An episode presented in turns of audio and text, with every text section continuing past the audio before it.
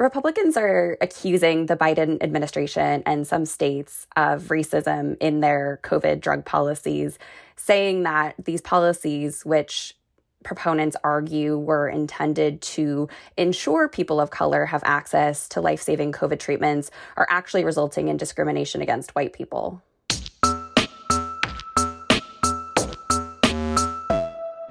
Hey there, Pulse Check listeners. I'm Annie Reese. And this is reporter Megan Messerly. Okay, yeah, I'm recording now. The drug sotrovimab is a monoclonal antibody treatment generally given to people who are very sick with COVID, like hospitalized sick.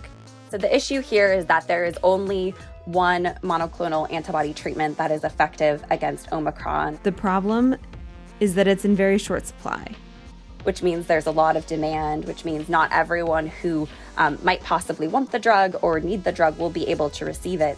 So today, sotrovimab and the fight over the FDA's guidelines on who qualifies for it.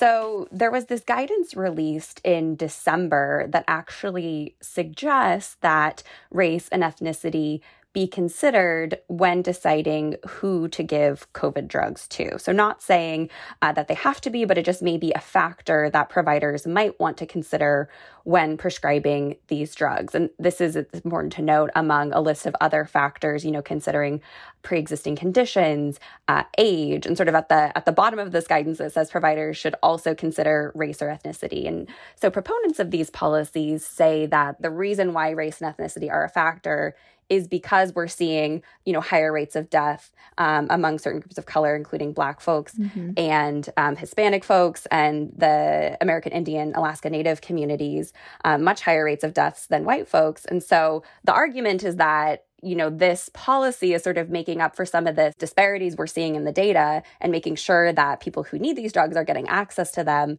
But the issue is a little bit more of explaining and doesn't fit as well into a, a 30 second soundbite is this like a pretty standard scoring system that they use for other drugs or is this kind of a new thing yeah, it's a good question. So, you know, one expert I talked to says that the use of race as a clinical criteria um, isn't totally without precedent. However, obviously, it's still sparking some some controversy in this space. But when you talk to healthcare providers, you know, they essentially say that you know the reason these policies exist is again to make up for some of these um, lower rates of diagnosis among people of color. Um, that you might you know miss an illness, someone might not be diagnosed for a certain illness, but they might actually be predisposed to worse outcomes uh, from COVID because of this underlying illness that hasn't been diagnosed. So they say that there's actually a good clinical basis for using race as a factor in treatment uh, purely because it sort of uh, helps as sort of a, a, shortcut or a heuristic uh, to be able to figure out if these people actually need drugs. And so it's essentially a tool so providers aren't overlooking folks of color and uh, aren't missing folks of color who actually might need this drug um, in the process of prescribing just because they don't have an underlying illness that's listed on this list of criteria. And again, thinking about the situation we're in right now with the Omicron variant, the people who are getting this drug are the sickest of the sick. Um, you know, one person we talked to said that at his hospital, uh, race isn't even being considered right now because there are there's such a high demand for this drug, and so they're really only looking at patients who are on immunosuppressive medications and elderly folks who are high risk. Those are the only people who are receiving this drug right now, uh, in general, because there is such a limited supply why has this become such a political lightning rod? Is it partially because there are there's an inherently like limited supply of these COVID drugs? Yeah, so we've seen uh, an, an, issue happen around these drugs. So only one of them is actually effective against the Omicron variant. So they're extremely scarce right now. Um, and the issue that we've seen come up, uh, primarily from Republicans and conservatives, is the concern that uh, this direction, that race or ethnicity be considered when administering these drugs, that this is actually resulting in um, white folks not being able to get access to the drug. Now, the folks that we interview say this is not how things are actually playing out on the ground. Mm-hmm. It doesn't actually prevent you from getting the drug if you're you're a white person who um, meets all the other criteria and has shown a need for it. But we've seen this become increasingly a political issue. Some of the Republican strategists that we talked to drew comparisons to some of the conversations around um, critical race theory and affirmative action. You know, essentially saying that um, this could be a politically advantageous issue at the ballot box, um, pointing to the the Virginia governor's election and saying, you know, voters there saw this as an issue and they think they can make it an issue in the midterm elections potentially as well. And so, what do you think the stakes are here for the midterm elections? Yeah, it's a good question. I think we're seeing conservatives really ramp up messaging around this idea, seeing parallels here to some of the messaging over critical race theory, right? I think conservatives see this as a winning argument that um, there was backlash against critical race theory. And I think they're hoping that they might be able to harness, um, if not exactly that same sentiment, um, a portion of that sentiment among the base of voters. Um, I think they're really hoping that this will be a winning messaging. And if they can sort of make this argument that this is uh, a form of racism, that that will resonate with voters. And I think the issue here is that Democrats have a really complicated argument to make when pushing back on that. And so I think we might see this, you know, pop up pop up on the campaign trail or in ads. Of course, we'll have to wait and see how that all plays out. Um, but if you know, sort of polling shows this is a winning messaging, it, it would make sense that we'll see more of this on the on the campaign trail. So, of the most vocal people who are calling on the FDA to rescind or update this recommendation is a list of kind of the usual suspects. Um, Senator Marco Rubio has released a statement. Donald Trump talked about it in a rally. Former White House policy advisor Stephen Miller. Is there a sense that the FDA would actually rescind this recommendation, or is this just a political cudgel yeah, it's a good question. So, so far, at least at the federal level, they have been defending the policy, saying there's a good reason this policy um, exists. So there's no no appetite that we've heard so far to change that federal recommendation. However, there has been pressure on states that have taken that federal recommendation and gone one step further. For instance, Ohio and Minnesota actually established these risk calculators, giving extra points for determining whether someone should receive these treatments.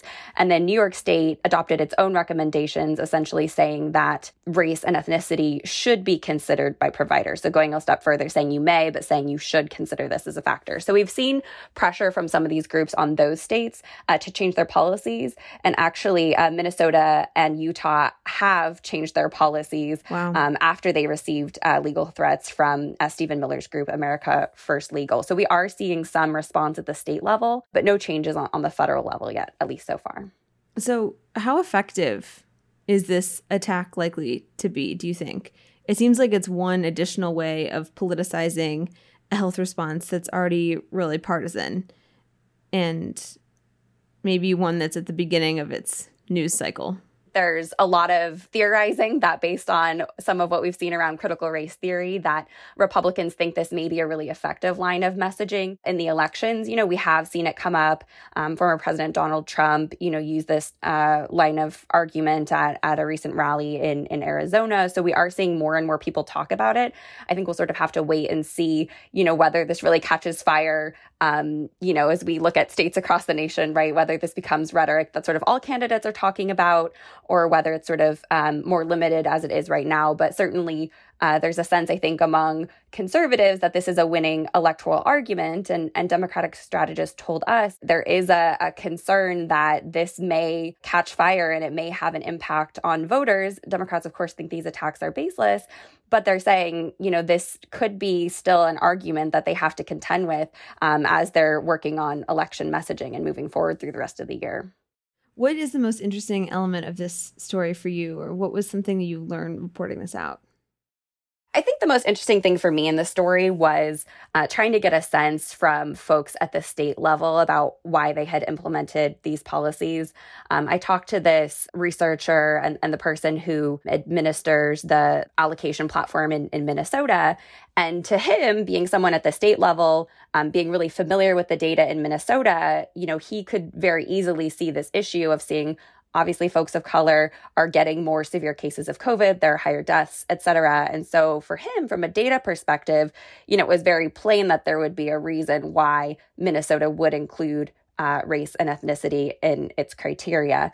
Um, of course, once politics gets into it, it gets a lot more complicated. And that's one of the things he was telling me that he had this frustration as um, as someone working at the state level yeah. that there's this political discourse around something that seems very straightforward to him from a health perspective, but is now getting tangled up in national politics.